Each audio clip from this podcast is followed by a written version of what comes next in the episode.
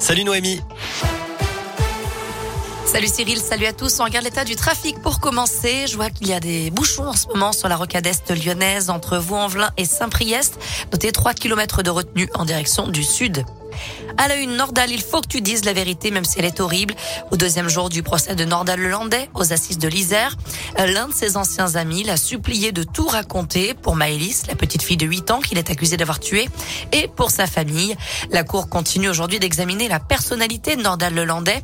Une ex-petite amie a témoigné ce matin, évoquant un homme jaloux, colérique, menaçant, qui ne respecte pas les femmes.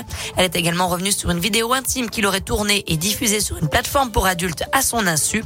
Quant au frère de l'accusé qui avait refusé de venir témoigner dans un premier temps, il est attendu à la barre cet après-midi. Les agents de Pôle emploi dans la rue aujourd'hui, jour de mobilisation partout en France pour dénoncer la dégradation de leurs conditions de travail et réclamer des hausses de salaire. Un rassemblement a eu lieu en fin de matinée devant le siège régional à Lyon, rue Crépé. Autre manif, celle des personnels du secteur social et médico-social. Les syndicats Sud et CGT euh, demandent davantage de moyens. Un rassemblement est prévu dans une heure à Lyon entre la métropole et la préfecture du Rhône.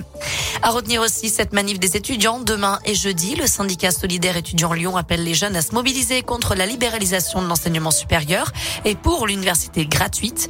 Un rassemblement est prévu demain à midi à l'université Lyon 2 de Bron pour une assemblée générale et jeudi à 13h devant le rectorat rue de Marseille.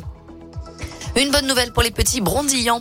La ville de Bron vient d'être labellisée cité éducative, une reconnaissance des initiatives menées depuis plusieurs années dans les quartiers Paris et Terraillon pour encourager l'ambition scolaire des enfants, la coopération avec les parents, améliorer le bien-être des élèves et des enseignants ou encore développer la mixité sociale et renforcer le suivi des élèves.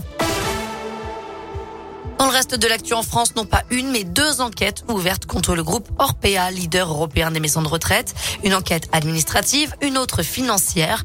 Le directeur général France doit être reçu aujourd'hui par la ministre chargée de l'autonomie des personnes âgées, Brigitte Bourguignon.